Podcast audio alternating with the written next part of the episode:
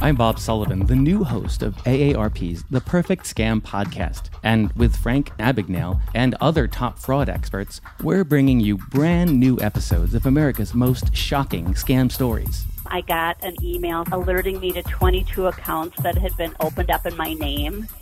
Scam was masterfully designed. New episodes available now. Subscribe to the Perfect Scam podcast on Apple Podcasts, Spotify, or wherever you get your podcasts. Whatever temperatures this winter brings, your friendly and knowledgeable Bryant dealer is ready to help.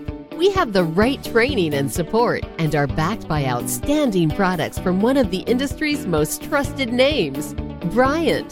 Whether you need a quick fix or an entirely new heating system, we will do whatever it takes for your family's comfort. Find your local dealer at Bryant.com. Bryant, whatever it takes. This actress was nominated in 2012 for her film where she played a character named Hush Puppy, and she became the youngest ever female actress to be nominated. Good? Quvenzhané? Yeah! Quvenzhané Wallace. Now that's real black excellence. Amen.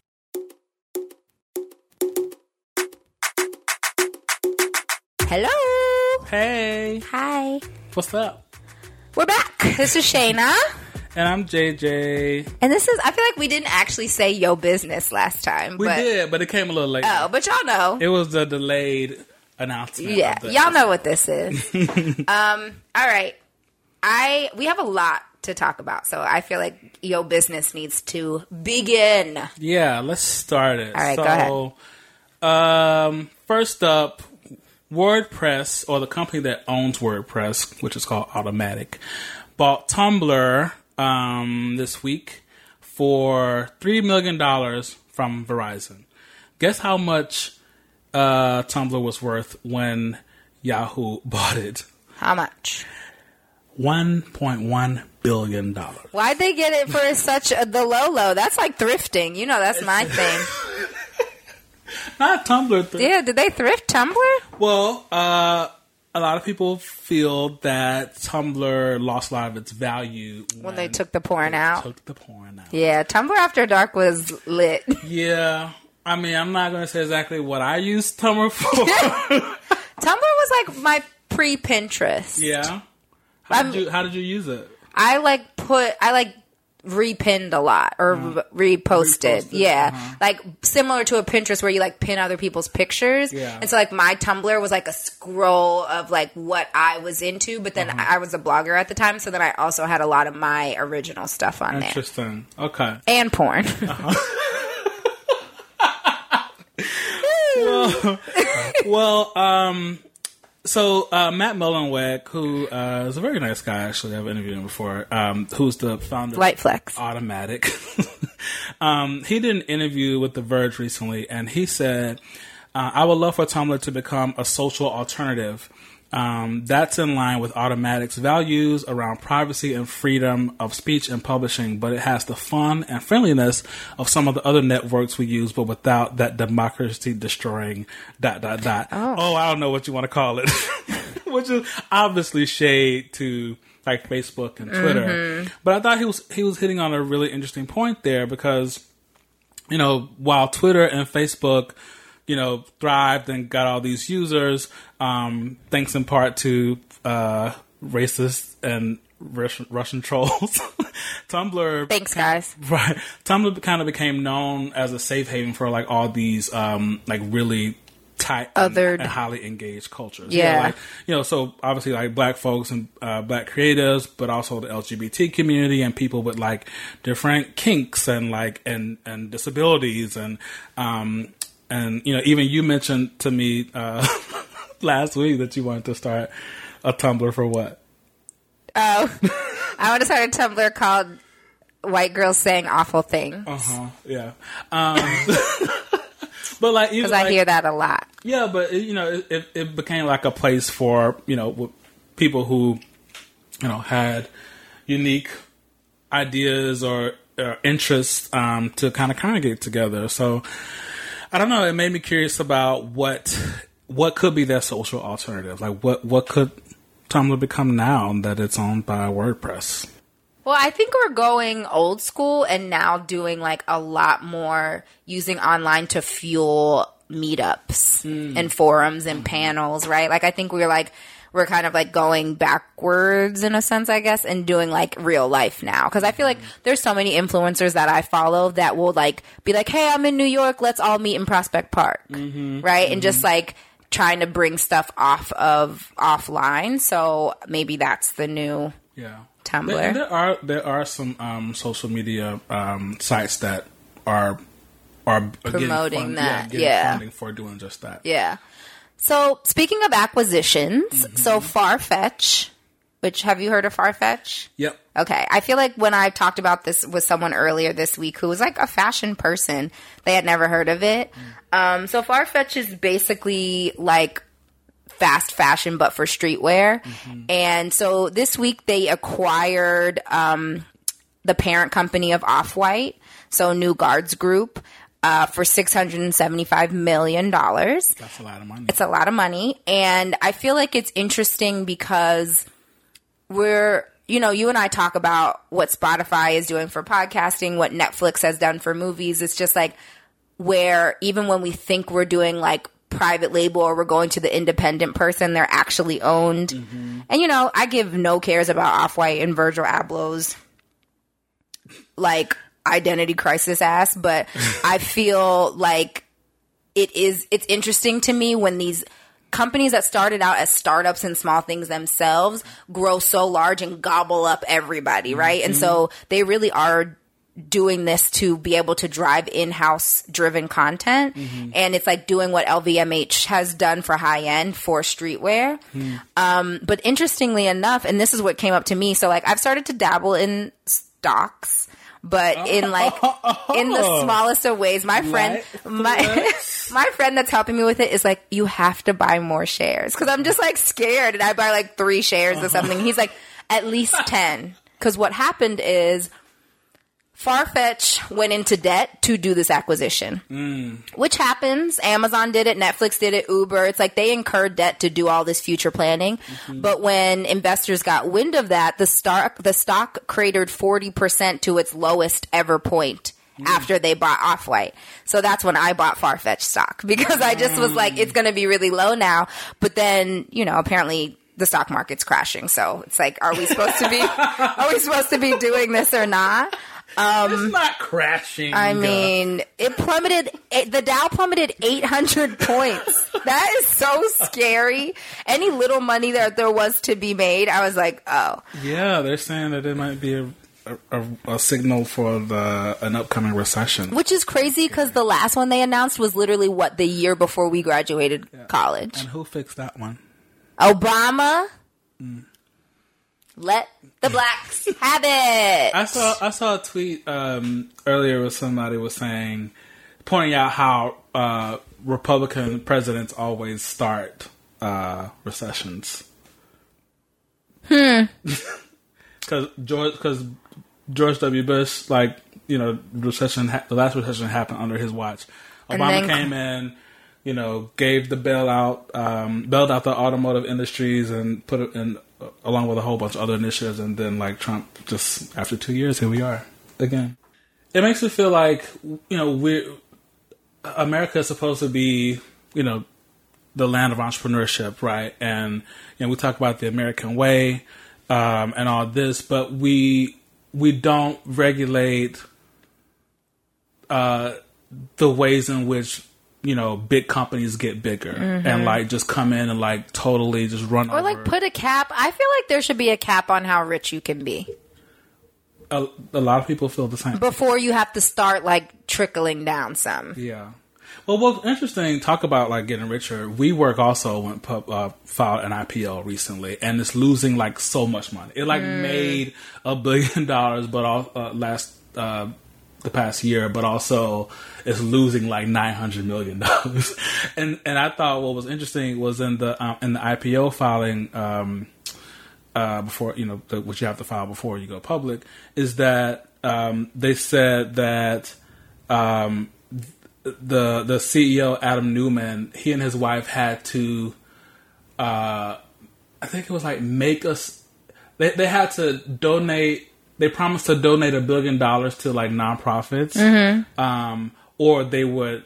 If they didn't do that, then they could lose their shares in the company, their voting shares in the companies. Was I thought was that was kind of an eye opener. Yeah, I've me. never heard that. So, um, I don't know. That just reminded me of when you talk about like some of it having to trickle down. Right. Yeah, it, and it, that could have been just like some kind of ploy, some kind of internal rich Marketing. that we don't know about. But, There's a lot of that.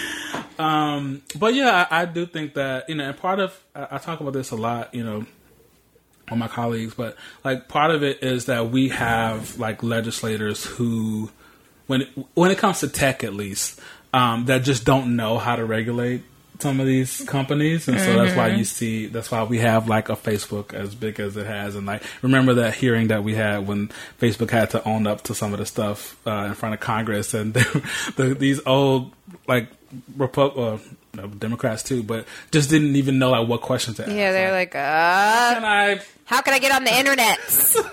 All right, in the world of politics, so Rosario Dawson's boyfriend was in the news. Are they I still don't know if together? they're still together. No, what? They broke up? A scandal. I don't. Th- Did I might they? be wrong about that. Let's see. Cory. I haven't heard about it lately, but I figured maybe he finally stopped talking about it and got to politics. That's what I assumed. But um, yeah. I mean, I mean, this is AOL. The headline says: Have Rosario Dawson and Cory Booker called it quits? Or is it just because we haven't been here? Page six says. Rosario Dawson skips another of boyfriend's Cory Booker's campaign events. You know, so Gosh. Well, anyway, down to the real business. So it was announced this week that Newark, New Jersey, is basically the new Flint. They're passing out bottled water because they tested the lead levels and it was above what it should be. And apparently the tap water has been contaminated for at least three years. But they had passed out these filters to, I think it was like 38 thousand people that were affected, and then recently tested this week and found out that the filters weren't working.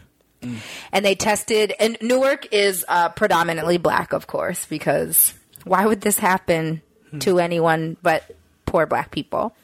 Um, and so the reason that Cory Booker came up is because he was the mayor of Newark from 2006 to 2013. During that time, there was like a watershed foundation that was supposed to be putting uh, a multi-million dollar grant into redoing all of this water system.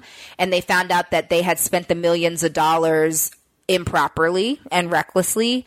And there was no oversight by either the board of trustees or the city both of which were led by Cory Booker. Wow. so how he responded to it this week was in, he was in New York and he said, you know, it's this is an a, this is an example of an environmental injustice and the federal like it's like federal responsibility to help with this never mentioning Newark's name and also never mm. mentioning that he was the mayor of this town when all of this was Of happening. Of course, because he's on the, the campaign trail right But we see you cook, Cory, and we know you were out here trying to like do a shtick and rescue babies from a burning building and living in the projects in Newark when you didn't have to. But were you drinking the water? Mm. So I'm just like I'm so leery of him. He just feels like such a clown, and I Newark is not far from where we live. Yeah. and it, there's no we were just talking about like a few minutes ago about water. our interview about how highly filtered New York City's water is. Yeah. So what about and y'all try to clown me because I don't drink tap water. um, but to me, it's like not lost on me that we see this in places like Flint, places like Newark, where the median income is very low. It's predominantly black. Um, it's a lot of people who have lived there for generations, and it's like it makes sense that those are the places where money that's supposed to be funneled into helping would be improperly spent. Yeah, I wonder. Like, I wonder if if he at all like just followed up on because because I, I imagine right that he didn't like directly oversee like the allocation of these dollars, right? But I wonder if he like followed up at all to see like what were the results of you know this organization, like it. Because I want to like, I'm trying to get better about giving that people people should be definitely held accountable, especially people in power. But I'm, I'm mm-hmm. trying to get better about like canceled. The campaign is getting hot and heavy, so it's definitely gonna be um, um, not great for him if it comes out. If, if more information on this comes out. Right. out, And not great for him and even worse for the children with elevated levels of lead in their blood. And you know, I always, I also, not, and not, that's obviously the priority uh, of concern here. black people can't get a break. it just feels like any of these, you know, that's why it's like hard for me when I hear about cities like Atlanta that are predominantly black. I love it, but then it also feels like then we have a bullseye on, you know, or when I go to countries like Turks and Caicos or Jamaica that are predominantly black and just see like just how poor it is. It's like, can we get predominantly black and not all of these other things? Like, is that possible? Because it doesn't feel like it. Um, so yeah, what else? What, what happened in politics this week? I thought it would be a, a good time to just um, to touch on immigration and talk about some of the, the changes that um, the Trump administration is proposing um, to the green card process. So a few days ago, um, the administration issued a final rule that allows federal officials to deny green cards to illegal immigrants who have received certain public benefits or who are deemed likely to do so in the future. Um, this is reading from Politico.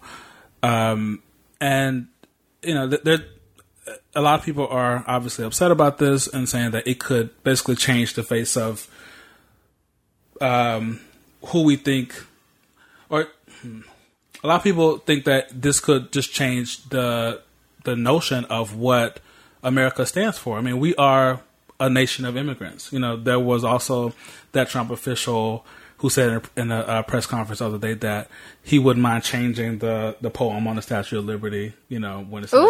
"Give us your," you know, your Hungry, you're hungry, tired. You're, you're, you're poor.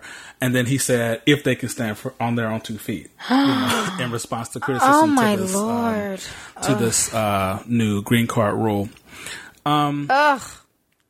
So that's not that's not all. Um, there was also the New York Times did an interesting story about this woman um, whose name is Cordelia Scaife May, um, who was a, a socialite. Is she white? Yes, she is. Cordelia? well, she's dead now, but that she sounds like an auntie's name. but she apparently started something called the Colcom Foundation, and this could have been my learned for this episode because I had no idea about this. So, the New York Times says today, 14 years after Miss May's death, her money remains the lifeblood of the um, the anti-immigrant movement.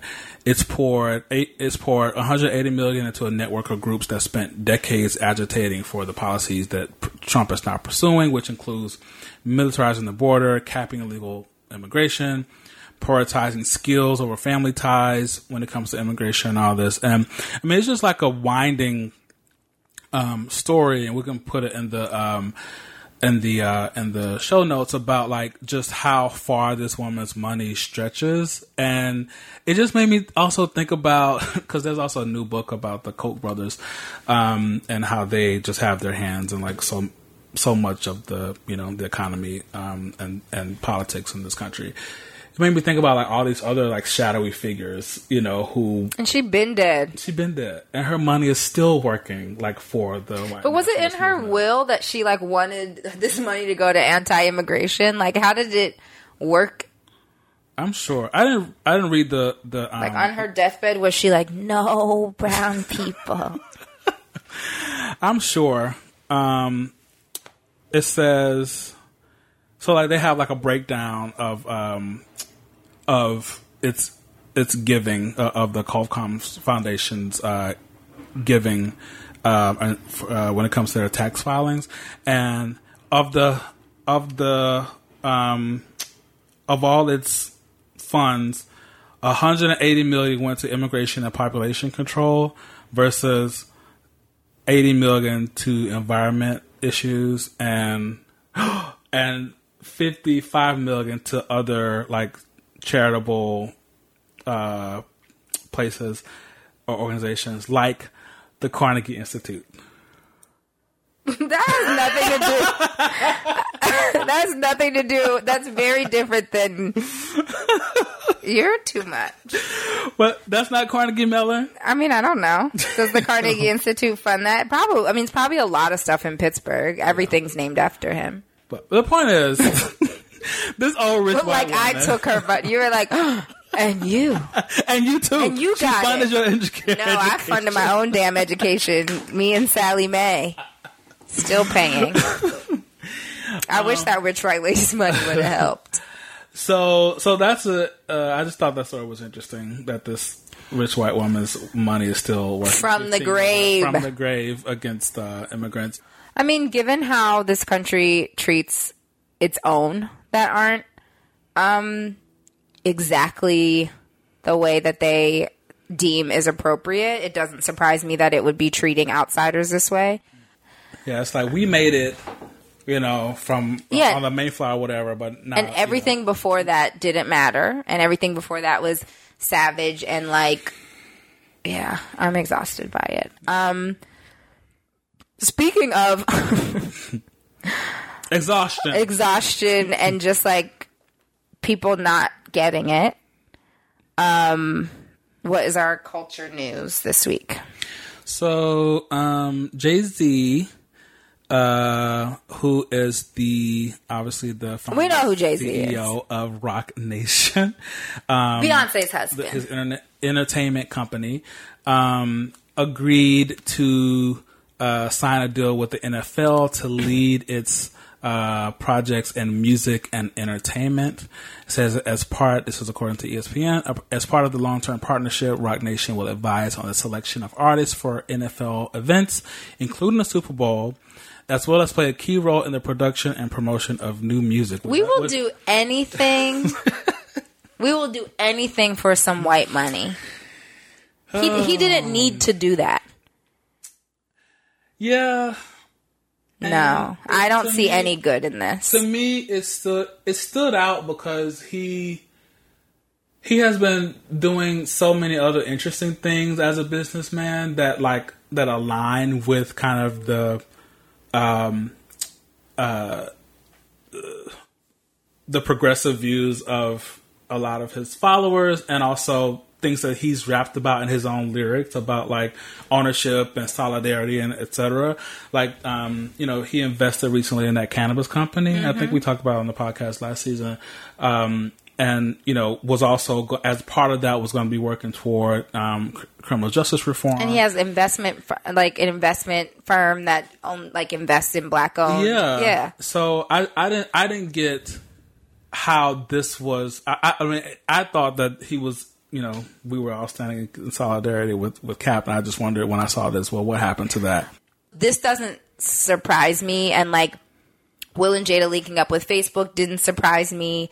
I just feel like they get to a point where they know that like the the money and their influence can talk louder than anything else and so they lead with that. I will say that there's another part to the partnership. Um, it says uh, among the most important benefits to the NFL is that Roc Nation could enhance the Inspire Change platform, which is, I guess, by the um, created by the league, um, which is run by the league and its players, which focuses on education, economic advancement, and improving police community relations. Weren't they just 2 seconds ago kicking teams off the field for not kneeling? Yep. get out of here. That's what I'm just like anything. And you know, I know that the NFL has been out here trying to seek black talent Mm-hmm. behind the scenes and like trying to get like a cultural input. And it's like, oh, okay, that's I mean, really Jay-Z convenient that you want this now. Jay-Z also literally said and um, was that ape shit when he said you uh, fuck the NFL Right. You, I don't need you. You need me. You're a clown. You're a clown. I'm just like at this point. Yeah. And you know, I feel like this is a perfect segue for us to get to DéVon because he also talks about like us, we like will give it all up for a white organization to recognize us. Mm-hmm. When JC, you already have all of your own things. You could have done all of this on a huge level because you're right. The NFL needed you. You could have done this through Tidal, Roc Nation, your fucking wife, who is like the creator of all influence. Like, you did not need the NFL to cause a change, but you were so willing. Like, it's like when a white company asks us, we all of a sudden think now it's legitimate and we want to be a part of it. I want. I just wonder, like, what because he did do a um a, another um a press event around this with I think with um the NFL CEO um, Roger Goodell, um, and uh, the Root did a piece on this and. They they asked him a question about like you know what about the players kneeling or something like that and he said something like I, I think we're past kneeling I think it's time for action And this is the action. did you see that? That he that his people also said that they spoke with Kaepernick before the deal, and then like Cap's fiance posted on Twitter, "This is a lie." Ah. I like her. Nessa, Yeah. she like she came back with the quickness. She Right. was like, "No, this is a lie." Yeah, you did it, and this is gross. Stop doing this. Um, anyway, All right. Well, I do feel like that's a perfect segue for our guest today, who mm-hmm. I loved. Um, so today we have DéVon Christopher Johnson, who's the founder and CEO of BleuLife Media Group. So that's Bleu Magazine, its sister digital platform, Bombshell by Bleu, Bleu TV. They have podcasts. They represent influencers. They're really just doing a lot. So come on back. He gave us so much. So come back. All right. So today we have DéVon Christopher Johnson, who is the founder and CEO of BleuLife Media Group, which includes Bleu Magazine, its sister digital platform, Bombshell bombshellbybleu.com, Bleu TV, like list goes on. when do you on. sleep? I don't sleep. Right. I mean, obviously, because there's there's a lot on this list. Y'all, he literally left work in where Tribeca No, came, financial district. financial district Yeah. came all the way up to Harlem to record this podcast, and is going back downtown Yeah. Afterwards. So welcome and thank you. Yes, thank you. All right. Well, let's get started. I know you are a busy man. Yeah. So our first question is to just tell us about BleuLife Media.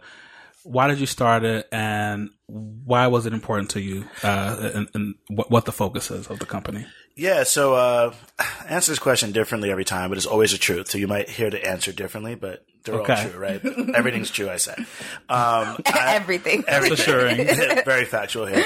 Um, but basically, I used to work in the music industry. Um, worked at a couple of record labels, and I was part of the marketing department. And we were part of the machine that puts out an image, primarily a black man and and hip hop, um, that didn't always reflect who they truly were. They didn't reflect who I was, um, but it sold records. And I guess my conscience told me, you know, rather than complaining about it, how do you come up with a solution? And for me, it was, well, I'm going to change the perception of black men in media, um, specifically through print magazines.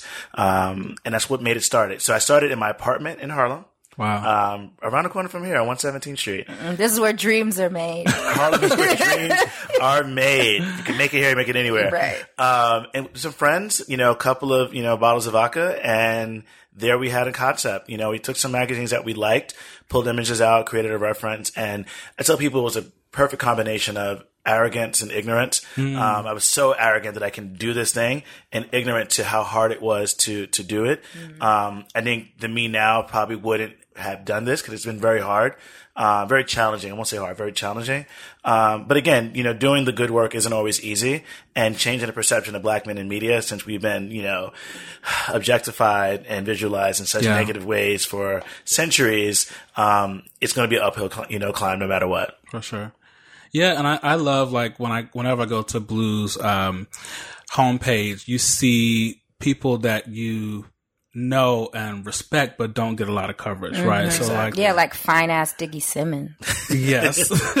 But yeah, like that's kind of the thing. Like, so like what happened to like, why can't the boy next door be black? And I read in um, an interview that you did with Black Enterprise talking about. I want to get into the black stuff early. That's, Okay, let's do that's it. my thing. Um, talking about really how we how we celebrate these white platforms for digitally black facing us. Yeah. which is I talk about digital blackface all the time and how it's like kind of unfortunate that we wait until we get until Missy gets a VMA to be like, finally, when Yeah. it's like we've been giving Missy her roses for forever. Forever. Right. Forever. And so, yeah, I would love to hear you talk about that and kind of how Bleu gets in the face of doing. Yeah, I mean, honestly, I call it out as much as I can. Um, I'm, I'm, I'm a small voice, but we're mighty. And the truth is, like, I'll go to a newsstand and I'll see, like, all these black faces on, on magazines that traditionally haven't put black faces on, on covers. But yet their staff is not diverse. Their staff is not reflective of the cover, the image they're trying to put out. Right. Or And we- even the rest of the magazine. or even the rest of the magazine, they put a black face on the cover because black people um, in this country over-index in spending, uh, buying, and consuming media, print media. Mm-hmm. So we we consume like eight or ten magazines a month. Um, non-black people consume like six or seven a month. So we are still a viable um, consumer when it comes to print publications. Although Mm. the message out there is that magazines are dying and no one reads. Black people read. Mm-hmm. Right. We read all the time. Right. Um, we just started seeing ourselves in print like 50 years ago with Ebony. So it's not like we have centuries of seeing great images of black people. So when we do see it, So when we we're do like, see yes. it, we're all Right. into it. Yeah. So they, And they know, know that. They know that. Yep. So they feed us the lie that no one buys magazines. So therefore, we don't support black-owned media. You better come in here and preach they- that. Yes! the, conspiracy! Yeah. But then they put black faces on non-black-owned media, Right. and then we spend our money on that. Right. And that's because an issue. we because we think that's the representation we've been waiting representation, for. what we're waiting for. And the truth is, it's always been about us. We need to reflect ourselves and support Mm. ourselves. And before, you know, non-black owned media put black people on the cover, we had so many black owned media companies because we only can find Mm. ourselves within ourselves. And we spent our money on ourselves and that helps support and prop up black owned media. And somehow the trick was, oh, we'll just say, you know, black people don't read. Right. And we'll put black people on white owned magazines. Wow. So what what do you think should be the because you you just talked about this in an op-ed for Adweek. Yeah. Uh, so what do you think should be the solution? Yeah, and to- shout out for? Adweek for letting me write that. Like, not editing. Yeah, you kind you kind of went in. yeah. kind of went in and they let all my words go. Um, the truth is like, so we are not in positions to control the dollars behind ad spend. Right. So we often celebrate and I see all these awards for people of color, specifically black people that get to work at media companies or work at ad agencies and they're part of creative. We've always been creative, but they don't give us the key to the bank. They don't give us, you know, the access to spend money Yeah. in black owned media. So then what happens is all the money goes to say, and I'll, my competitors are probably GQ and Esquire. They'll get the ad with the black person in the Gucci ad, but the black magazine won't get the ad with the black person in the Gucci ad. Yeah. Um, which is, which is an issue, right? Um, so we're good enough to like sell the product. So we can sell the image of black cool, Yeah. but black people aren't cool enough to benefit from the spend in, in mm. publications. Yeah. Wow. Which is like the literal definition of blackface, right? Absolutely. And like minstrel shows. It's Yeah, like so- we are we're enough to be the front, but we don't get to profit off of it at and all. At least back then, it was like white people putting like black makeup on to be blackface. They're just using black Just people using a now, black face now. Yeah, yeah, to, yeah. to be blackface. it's cheaper that way. it's way cheaper. yeah, Like, white people are expensive. Yeah, you can you can save them the makeup. Right. cost. I can't take that. This is gonna be good. Match made in heaven, you two. yes. um, at Def Jam, um, I decided, you know, in that, you know, night of drinking in my apartment, that the next thing would be to start a magazine. Now, prior to the economic downturn, magazines were making a lot of money. Right. Record labels are spending a lot of money. So I'm like, oh, this is easy. Call my old contacts. They'll buy some ads. We'll be good. But then the world went broke, right? iTunes happened. Record labels losing money. Like things were going crazy. Um, However, I managed um, by some miracle to do a fundraise um, in 2009. I was able to raise an angel investor, um, gave me some money to to grow the brand, and that kept us solid through the economic crisis. You know? what what did you turn to for investment? Like, uh, I, I did some old school, and I don't know if it'll work now, but like I went on AngelList.com and I put my business plan. I out. love Angel List. Yeah, and somebody responded. Someone That's from amazing. Alaska. which What? is- What? It was random. It was like this. The stars aligned. Just like Wow. random. that's amazing. Yeah. That's called Whatever temperatures this winter brings, your friendly and knowledgeable Bryant dealer is ready to help. We have the right training and support and are backed by outstanding products from one of the industry's most trusted names, Bryant. Whether you need a quick fix or an entirely new heating system, we will do whatever it takes for your family's comfort. Find your local dealer at Bryant.com. Bryant, whatever it takes. Whatever temperatures this winter brings, your friendly and knowledgeable Bryant dealer is ready to help. We have the right training and support and are backed by outstanding products from one of the industry's most trusted names, Bryant. Whether you need a quick fix or an entirely new heating system, we will do whatever it takes for your family's comfort. Find your local dealer at Bryant.com. Bryant, whatever it takes. Purpose. Purpose. Yeah. Step Yes. into your purpose. So what? Did, so what did you bring? I'm not trying to be the most popular um, publication because people, you know, crash and burn very easily. Like I'm building a hundred year company versus a hundred day company or one year company. Um, so for me, the race was never about um, who finishes, you know, fastest or grows the fastest. It's like, you know, who lasts the longest. So I guess I'm the tortoise, not the hare. Yeah. I heard that. Right. The reason why magazines often fail and are often in debt is because it costs a lot of money to not only print but also ship copies of the magazine. Mm-hmm. Like you think when you see these Condé Nast publications that are 800, 900 pages, they make money. They're at a net like negative mm. because it's so expensive to produce. Um, Print is like kind of the the legacy like flagship, right? Yeah, it's the, it's yeah. a marketing tool. It's a marketing Yeah. tool. So once you know that, we knew that we had to control our budgets. We would only print a certain amount and any additional growth would be organically online. So we cap our, our printing at 150,000 copies. We distribute through Barnes and Nobles. We also have our own distribution network through Black Barbershops, about 3,000 barbershops Oh, on the East Coast. awesome. So we, we're like direct to consumer. So our business model was never built on the consumer having to pay for anything. I feel that advertisers should be charged to access our audience. So like it's a simple old school business model is how it used to be before publishing got greedy. Um, and they wanted both ways. They wanted the consumer to spend and the advertiser to spend. Um, but as far as like, you know, Johnson Publication and a bunch of other, I mean, you have, you have Uptown, um, you have Essence, you had The Source, you had Vibe. Um, there are a bunch of media, but what happens is, we do this thing where where black achievement um we we harness exceptionalism right so all the like eyes on this one product right? And then if they make one little mistake it's like you screwed up and then no one else gets any credibility because that one thing that was propped up as exceptional It has failed. has failed and Right. it really didn't fail. Right. it did what most companies do is pivot right, but when it comes to like you know white entrepreneurs it's called a pivot. When it's someone black it's called a failure right? And that pivot um in general population doesn't affect the other white men that want to go and start something Right. Right. but the pivot in the black community or black people affects everyone else and it's like oh, oh well so and so didn't do it so no way you can do it right. Exactly. That we we aren't allowed space for um, mistake or learning or growth. Yeah, absolutely.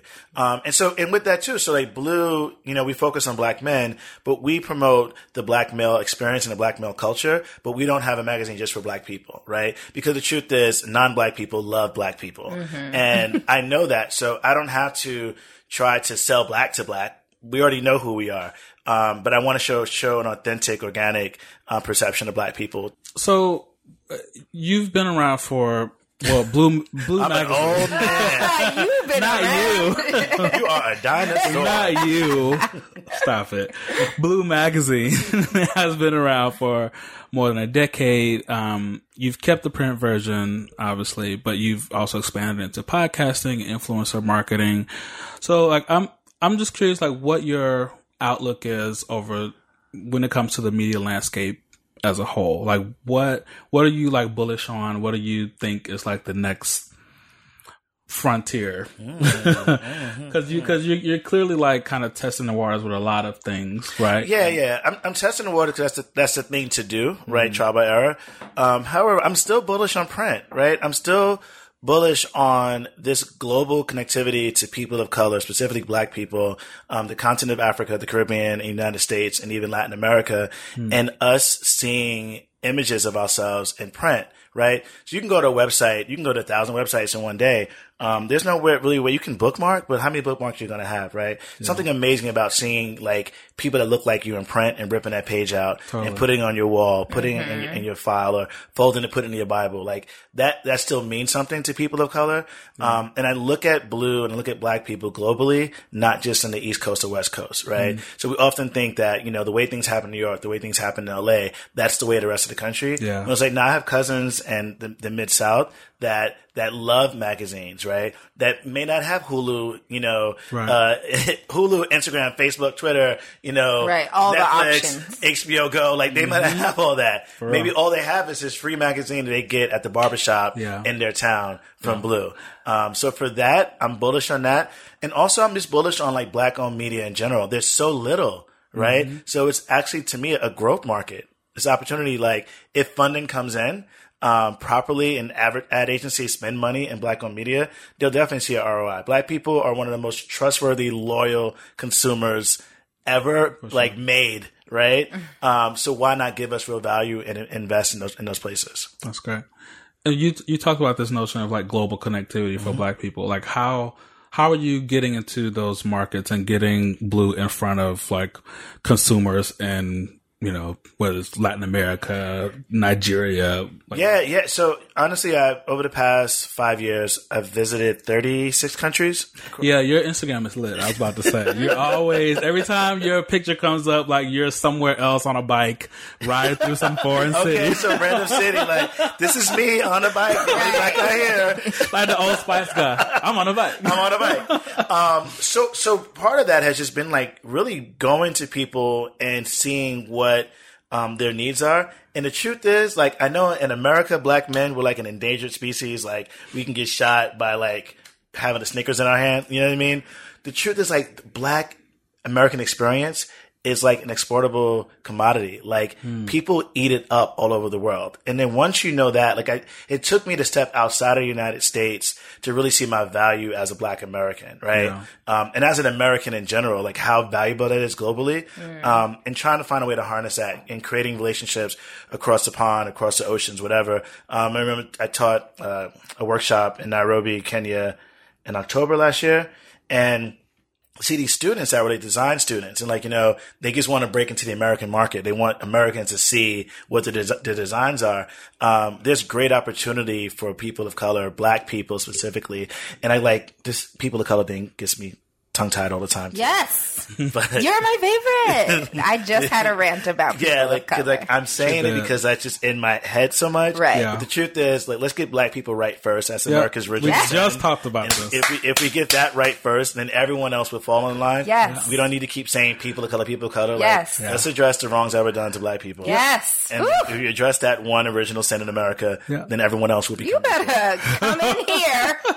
Yes. I just had to read something on Twitter last night. for. Yes.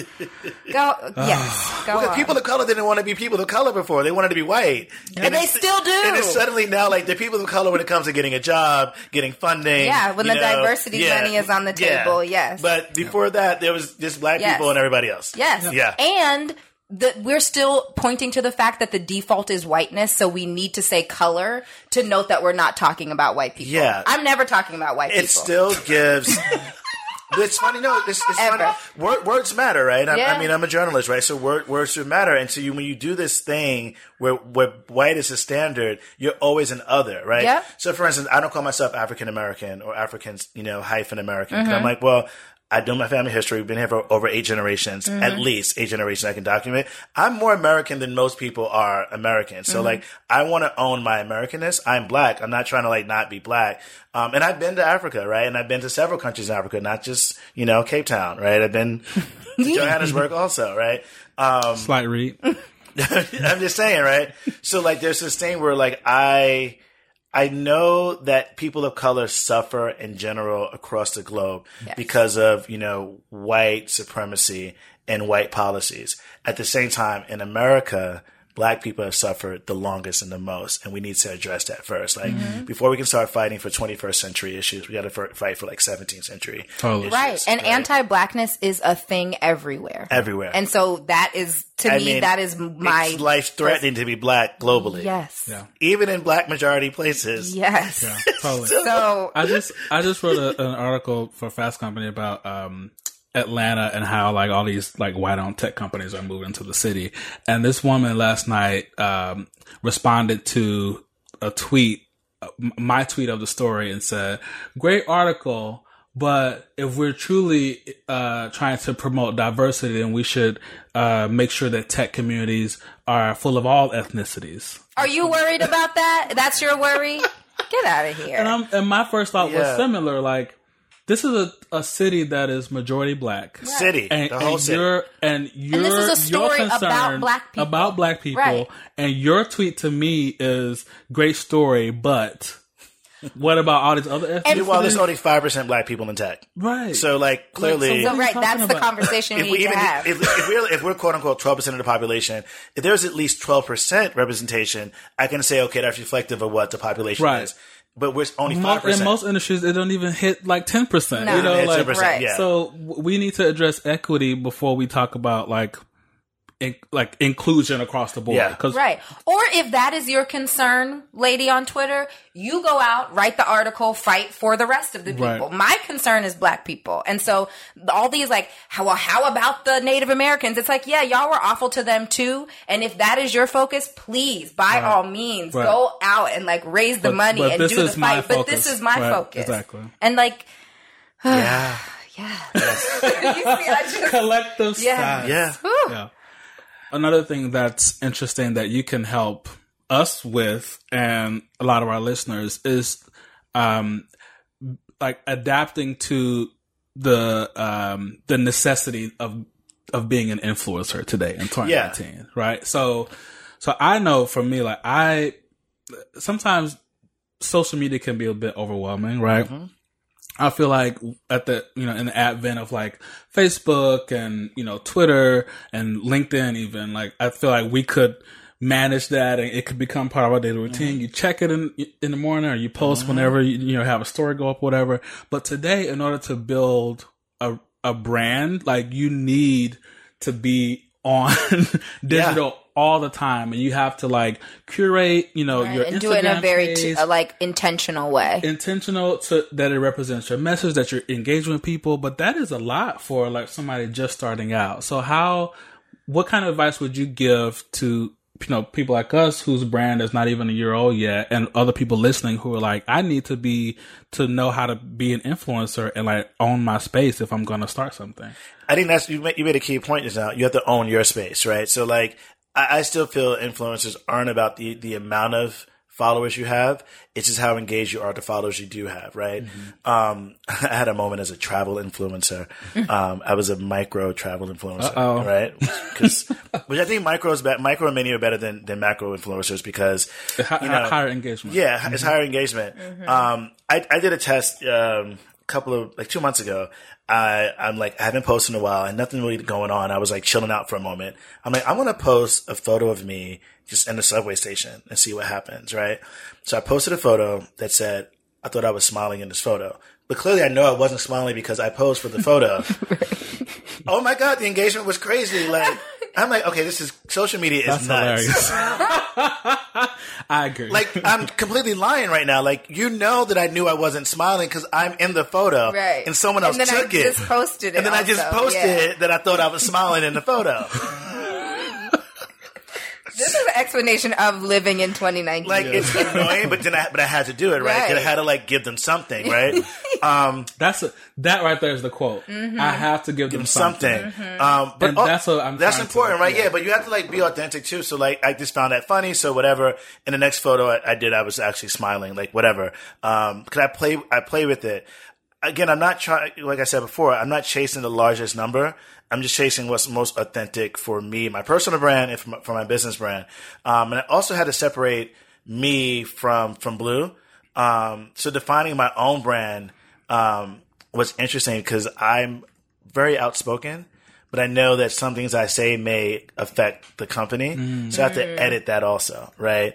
Um, like a lot, I'm a lot more free on this podcast right now than I would be on a post on Instagram. Yeah. Except when I'm attacking Don Lemon. Besides that, uh, yeah. Besides that, Shots I, uh, fire. Even still, he's gotten a lot better, hasn't he? but getting better isn't enough. It isn't enough. I think you and I are similar in that, like you're, like you definitely call yourself a journalist, but Yeah. you also are clear about what you're passionate about. Correct. Like, I, make it am- clear this is my opinion exactly versus But- this is fact. right, and you have your stances on what you go hard on. Yes. Like, yeah, Yes. yeah. but I'm not playing both sides. About, and my like, journalism about is more like. I'm more like travel journalist because like that's my that's my space, right? I'm Yeah. not a political journalist because I get personal and I give an opinion, Right. So I, I I can't stay neutral in that Yeah, yeah. space. So I make sure when I when I'm talking about like travel, I'll give you an amazing detailed story of where to go, the best angle for light, all that kind of stuff. Yeah. Yes, best But angle. But when it comes to like cultural issues, I'm straight up giving you DéVon Christopher Johnson. Yeah, yeah. I hear you. I love a three name. Yes, my new thing. Yeah. I love it.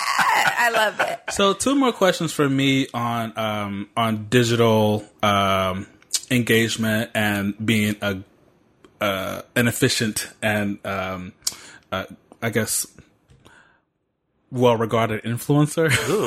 whatever that whatever that Come on with that wordplay. Uh, so so you know you you hit on this earlier. I actually had this as a question. Um, uh, follower count is you know like only a portion of it, Only right? portion. So what other metrics should we be like tracking uh, and trying to build on when it comes to like Instagram or Snapchat or whatever whatever platform we're on? Yeah, so here's the thing: you have to okay, so put them all out there, right, Yeah. and then see which ones work for you, right? 'Cause for Bleu, we try, we had like Pinterest, Tumblr, Instagram, Facebook, Twitter, and Vine. Like we All of them. we had all of them, Right. Mine is dead. Come on. and we are like, wait, this is this is not working for. Like, I don't know how to do. I don't know how to use half this shit, right? Yeah, exactly. So like, what worked for us? I'm And all. So Facebook works for us for like more long form stuff. Yeah. Um, we have a newsletter that goes out to um, an email list that goes back to our website. That's like most of our traffic comes from there. And then Instagram has a lot of engagement for stories Mm-hmm. versus posts, right? So we'll do posts because like you got to have active posts, but we'll do a lot more Instagram when it comes to stories. So like I think measure what works for you and pick like three. You can even pick two, but pick the three that work the best for you, and then put them in like put them in order, like what's more important, um, and engage that way. And once you master that one, then move to the next one. Because trying to do it all, unless you have a huge staff of you know Yeah. 200 people and departments to handle each social media network, Right. it's just going to be overwhelming for you. So I definitely would say pick the ones, one or two or three that work the best for you. That's good advice. Kind of take a take a step by step approach to it. Absolutely. Yeah. Can I ask about Bombshell? Yes, please do. Yeah. So I was like, I feel like I knew about Bleu and I had seen it, but I really thought it was ma- male focused. Yep. And I was like there to appreciate all of that. And then when I was more searching, I'm like, wait a second. So Yeah. like, what? I want to know all about it. Yeah, I get it. I don't know. I smile and get excited too when I talk about Bombshell, Yeah. right? So Bombshell. So what happened again? This measurement thing, right? Of social media, we saw we had like a forty-five percent engagement of females, and we're like, okay, like Because we love black men. we, w- black women love black men. Love All women love black men, Yes. right? That's just Oh, black men do. are loved, right? Yes. So I'm like, okay, what can we do to you know harness this relationship with with black women? And it was a project for interns at first, and, and I'm like, hey, you know, let's like do like some female content, like blah blah blah blah. Um, there's a show on VH1, I forgot what it was called, but Denise, Denise Vasi was on it. It's a really popular show. Um, Denise Vasi had replaced Stacey Dash. LeToya Luckett was on it also. Oh, Yeah, um, yeah, yeah, yeah, I remember the Stacey Dash part got me. It was a cute little show on VH1. Um, and as you guys look, Single ladies. single ladies, Yes. right? So dope show, and it's about around the same time we were starting Bombshell, and we had an opportunity to shoot Denise Vasi, and uh, we shot it. It was amazing. I'm like, yo, these shits photos are great. We should just like make a mock cover. So You like, can say shits. Yeah. I would say shit. Just Yeah. like that. You can say li- literally anything. Okay, you this shit is say. dope. So I'm like, so from there we made a cover out of it. We tested it and people really, really liked it. So we started doing digital covers. Um, in 2020, Bombshell will do an annual print issue, kind of like how Sports Illustrated does like an annual issue, Mm-hmm. uh, swimsuit issue. Ours won't be swimsuit because Bombshell is a play on words. It's not about tits and ass. It's about brains, you know, intelligence, community, just like dope women with crazy ambition. Like Mm-hmm. that's like our theme for it. Um, again, you're a bombshell because you're smart, not because you're half naked. Right. You can be half naked too, Right. but also be smart while you're naked. Um, or be na- be smart about being naked. Right. Um, so yeah, so Bombshell is like our newest baby. Um, I have an amazing um, girl on my team that runs that. Her name is Ebony, um, who started as an intern. And Oh, like awesome. now she's the head of content for BleuLife Media Group in general, and then she's editor in chief of Bombshell by Bleu. Um, yeah, it's all organic. We we've done no promotion, so every follower, every engage, followers. every engagement has been one. We watched it one by one grow. Mm. Like no market, no boost, no paid ads, no nothing. We wanted it to be really real and organic. Cause again, like black females are so like on trend right now. Um, and everyone's sort of doing it. Yeah. But when those crash and burn, cause it's all gimmicky, we want to make sure we have our real true audience, you know, there, there. That's dope. That's great. Um, and then last question. Okay. Um, we like to leave off with uh, a nuts and bolts. Like, how can I get started today? Like, if, if someone is listening to this right now and they have an idea, what's the first thing they need to get started? A, a few few first things. Um, one, deciding the name, deciding like what your name is.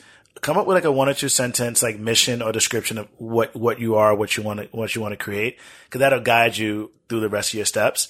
Um, and you, you can you can change that and edit it as you go, but like try to really drill down and like figure out who you are as a brand or what you're doing as a brand. Then you know, of course, you know, buy the website. Um, one thing I would say that I learned late that I wish I had learned earlier on, just a bunch of other projects. Get an attorney. Hmm. Cause you need to protect your brand. Get yourself an attorney and like, you don't have to go to an expensive attorney. There's a lot of free resources. Just Google like free legal help for startups, right? In your local community. And then what about one practical thing for just like how exhausting it can be to create content? like just like a personal like self-help care. Yeah, it's thing. exhausting, Yeah. right? So like, don't try to overdo it. Like, I, it's all for me. It's all about you know what works um, for me. If you can do ten posts a day, then do ten posts a day. But if you really, if ten posts are exhausting you after the fifth one, then just do five, do five, and do right. five really good posts. Right. And then do that and then maybe add one more and like, let's see how that feels. Doesn't feel good? Go back to the five. Cause people are going to only acknowledge what you did good. Right. And they're going to call you out for your bad shit. Right. So I'd rather have five good than like five bad and five good. Right. Yeah. That's Ooh, great. that's good. This is good. Thank you so much. Can I also leave off by noting that This you hat. that you have a hat that says "Daddy" on I it? I do love that. Would, would you like to uh, and it's just like the simplest text. just "Daddy"? Like just daddy. just And, uh, and I don't, I don't have, I don't have kids. I have three god kids, three amazing god kids. Um, like I'm a man of a certain age, so like I'm a daddy. Like call me Zaddy, really, but well, and, and th- there we go. DéVon came in and just blew up our day. I appreciate you. I have nothing to add to that. that. Thank you so much thank for you guys coming. for having me. I appreciate it. Thanks. Bye. I love how DéVon was talking about like you have to give them something, right? Like that's such a content creator mantra. Is Yeah. like you you got to do something. I'm printing that out and Yeah. putting it on my wall. yeah, I like that. You have to give them something. something. Yeah. And you decide what that is. That's how it is. But you have to give them make something. it good. Now it's time for our last segment. LLC. You like that? That was beautiful. So my loved yes. this week is the 1619 project. With that. So, um, it's a project put together by the New York Times Magazine, um, acknowledging the uh, 400th anniversary of the beginning of American slavery. So it's basically a um, collection of essays and reporting and even poetry um, that uh, is all by um, a team of all-star black writers. There's uh, work by Nikole Hannah-Jones, who I understand is um, the driving force uh, behind the project. There's uh, stuff by Jamelle Bouie and Wesley Morris, who's also um, a writer at the New York Times. Um, and you know, they talk about you know all the things that we don't that we take for granted about how slavery has um, affected our daily lives and things we don't even think about or realize to like how why like to why we don't have um, universal health care and like how how the reason that we don't is because of um, people not wanting to give health care to black folks right? Um, to um, how you know sugar became so um, which has become so saturated in our in our diets today is um, uh, such a, a brutal product of the slave trade, you know, of, of, of the slave uh, system. Um, to even like why uh, cities uh, have traffic like such bad traffic jams, right? Because of how segregated people, white people in power, made cities like mm-hmm. Atlanta, mm-hmm. right? And so they don't want to um, institute a public transit system, or they never did because mm-hmm. they wanted to keep the city so segregated. So, mm-hmm. I mean, I, I, haven't dug my teeth into it yet. I've just like looked at the headlines of each of each story, and I'm I'm just so excited about it, and I'm I'm I'm also inspired by it because for them to like take as much time and thought as they have. I mean, if you go to the website, which we'll include in the in the show notes, you can see just like the design of the project and every every aspect of the launch of this. Um, to me, has just been something that you know from from a, the you know the viewpoint of a reporter and someone who you know likes to um, who who is passionate about these things and likes to tell stories around these things. Um, it was very inspiring and made me want to do better as well. Um, so we'll put the link to that. So that's my loved. Um, can't wait to read it. And then my canceled is, I guess, similar themes. Um, is that black home ownership is at a record low. So this is according to census data. The story says while Hispanic homeownership rate is on the rise, the black homeownership rate has fallen 8.6 percentage points since its peak in 2004, hitting its lowest level on record in the first quarter of this year. This divergence marks the first time in more than two decades that Hispanics and blacks, the two largest racial or ethnic minorities in the U.S., are no longer following the same path when it comes to owning homes. Hmm. Uh, so now we know that like homeownership is one of the main sources of uh, uh, financial well being in this mm-hmm. country. So, like, what does it mean that, like, even again, as we just said with the 1619 project, even for the people who built this country as it is today, mm. that and were uh, have been here for a very long time, that we're not even able to afford homes yeah. in this country. Seemed like an important thing to highlight. A cancel for sure. Yeah. Um, so I have a learned and a cancel. So my learned is um, this week I and I, I knew this, and I, racism has a connection to everything, but I don't think I ever really thought about racism's and white supremacy's connection to uh, the statistics of black people and swimming. So I don't know how to swim. I keep saying that I'm going to take lessons and actually almost did it this summer and then just didn't um, at the Y around the corner from my house. But um, according to a recent study, 64% of black kids have no or low swimming ability. Wow. Versus 40% of their white counterparts. And um, black children age 5 to 19 were five and a half times more likely to drown in a swimming pool death than white kids of the same age. So it's like one of those things where bias has a bias has affected an action and that action is literally killing us. Like right. our kids are dying at five and a half times more rate by drowning. Um, and so when I read this article that I will also post and there's like a video to accompany it, it talks about how Africans, majority Africans that were brought here to be enslaved knew how to swim but they weren't they were not allowed to teach their children because swimming led to freedom. Mm-hmm. And so slave owners would often like stop them from being able to do that. And so now we just have generations later where nobody knew right. how to swim and no one knew how to teach anyone. Yeah, I never thought about that either. Right? Um, and then when Jim Crow came and there was a segregation of pools, they made the black pool so undesirable that we're not taking our kids there to swim. And so um, for me, it's just like this through line of slavery. It's like I hear people talk about when are we going to stop using that as an excuse, and it's not an excuse; it's a reality. Mm-hmm. Like in this book, I'm reading so much these days, so I'm just like these. This book that I'm reading also talks about how Black American culture can be so rooted in African culture, and that it's not a mistake that most of those things were tr- were forcibly broken during slavery. Mm-hmm. Um, and so yeah, that was just my learn this week of like the connection between that and how we are really fighting racism head on when we learn to swim or when we buy a house, right? It's mm-hmm. like those little things that seem to our white counterparts like par for the course. We are really breaking a mm-hmm. generational racism curse mm-hmm. by doing those things. So it kind of just like pushed me back to like wanting to make sure that I continue to seek that out. When are you gonna learn to At this point, I'm like a little afraid of water. I'm I don't enjoy it. Like when I go to the beach, it's like for the sun and that's it. I'll Um, take you, I'm scared.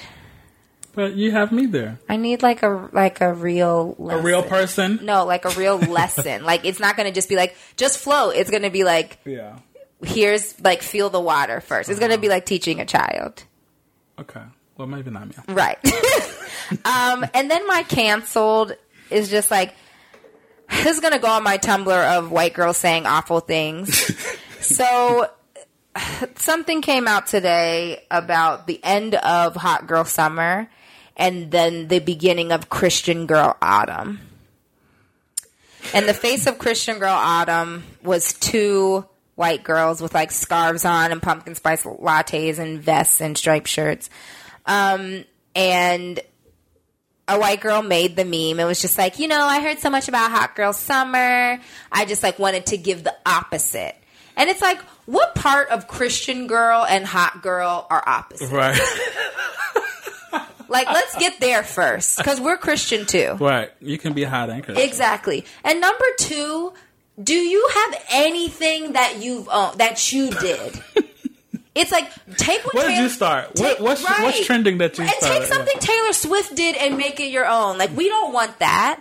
But it's just like Megan Thee Stallion had the summer, one summer with Hot Girl Summer. It was so big, and it's just like you guys literally cannot even wait for the first leaf to fall. No, our turn. Our yeah, turn our turn. Me, me, me. Us, us, us. Come back to us. Come back to us because we didn't feel like we could be a part of that. And I, it just made me. I think I sent it to you earlier. It just made me so mad. You were very upset. like just go in a hole. Like I'm so tired of them having to be the face of anything. And but it's what they were taught. So death to Christian girl. death to Christian, Christian and, girl autumn. And I'm a Christian girl, and I love fall. But I'm also a hot girl, and I love summer. Right? It's just like you don't you don't get to be the face of everything. I refuse. Noted.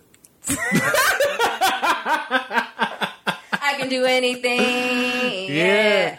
Hell no. Hell no. yeah.